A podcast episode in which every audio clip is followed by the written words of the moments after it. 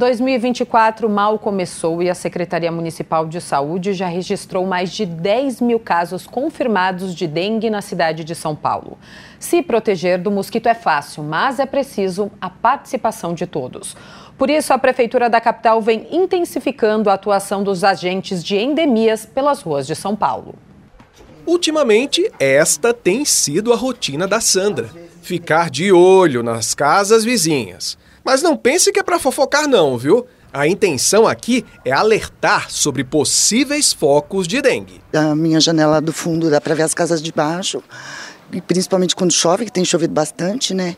A casa aqui do lado esquerdo, que realmente no fundo tem muita, muito mato. Então a gente fica preocupada, né? Porque a, o surto está grande, né? E a gente acaba ficando preocupada com isso. A Sandra tem razão. Segundo dados do Ministério da Saúde, nas quatro primeiras semanas deste ano foram registrados mais de 217 mil casos prováveis da doença, número bem superior ao mesmo período de 2023, quando foram registrados mais de 65 mil casos. Até este mês de fevereiro, o Ministério da Saúde já contabilizou 408 mil 351 casos prováveis de dengue no país. Por isso, a Secretaria Municipal de Saúde passou a intensificar as ações de bloqueio ao mosquito transmissor da dengue nas residências. Luiz Arthur Caldeira, coordenador de Vigilância em Saúde. Mais de 12 mil agentes da Secretaria de Saúde estão em campo, fazendo diariamente a identificação e eliminação de criadouros. Também cerca de 66 caminhonetes estão nebulizando, fazendo aquele fumacê contra o mosquito na cidade toda, de domingo a domingo. Uma grande força-tarefa que a prefeitura está realizando para controlar e combater a disseminação, a proliferação do mosquito da dengue. Todas as unidades de saúde da capital estão munidas com um teste rápido para dengue, para que qualquer pessoa que tenha qualquer sinal ou sintoma é, sugestivo de dengue, possa procurar ali a unidade mais próxima da sua residência e já ter o diagnóstico, já ter o primeiro atendimento, as orientações. Nossa equipe de reportagem acompanhou um grupo de agentes de combate a endemias que percorreram ruas do bairro Jardim Primavera, zona norte da capital, a fim de acabarem com possíveis criadouros do mosquito e orientar a população.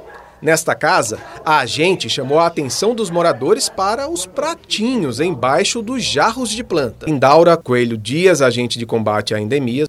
No caso do pratinho, é tirar. É tirar. A orientação é tirar. Porque se pingar uma água ali, o município nem vai perceber.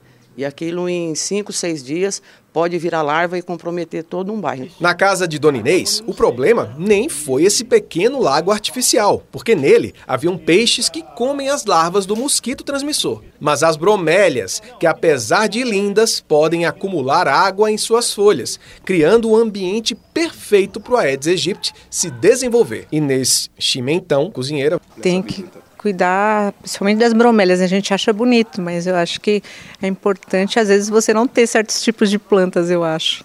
Durante essas visitas, é muito comum que os agentes de endemias encontrem possíveis criadouros do mosquito. O grande desafio para eles é quando se deparam com casas desocupadas, como é o caso desta azul aqui, ó. Sabe por quê?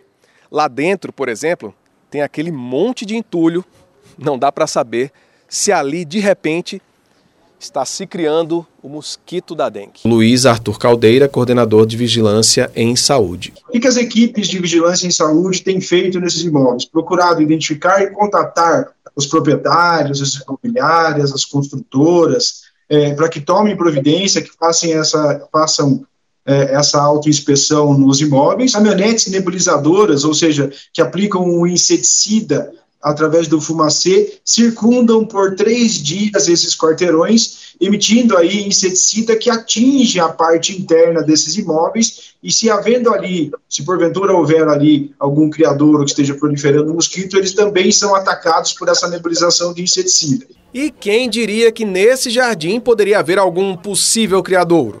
Na verdade, o problema não está no jardim em si, mas neste cano, que foi usado para sustentar as plantas. Ele estava aberto, recebendo água da chuva. O agente tratou o local e orientou o dono da casa a sempre tapar imediatamente os canos Marcos Carlos de Souza, taxista. Eu tinha colocado madeira, mas como molha, apodreceu. Aí tinha esse cano aí, foi colocar o cano, mas nunca imaginei. Mas agora. Sem cano. Sem cano.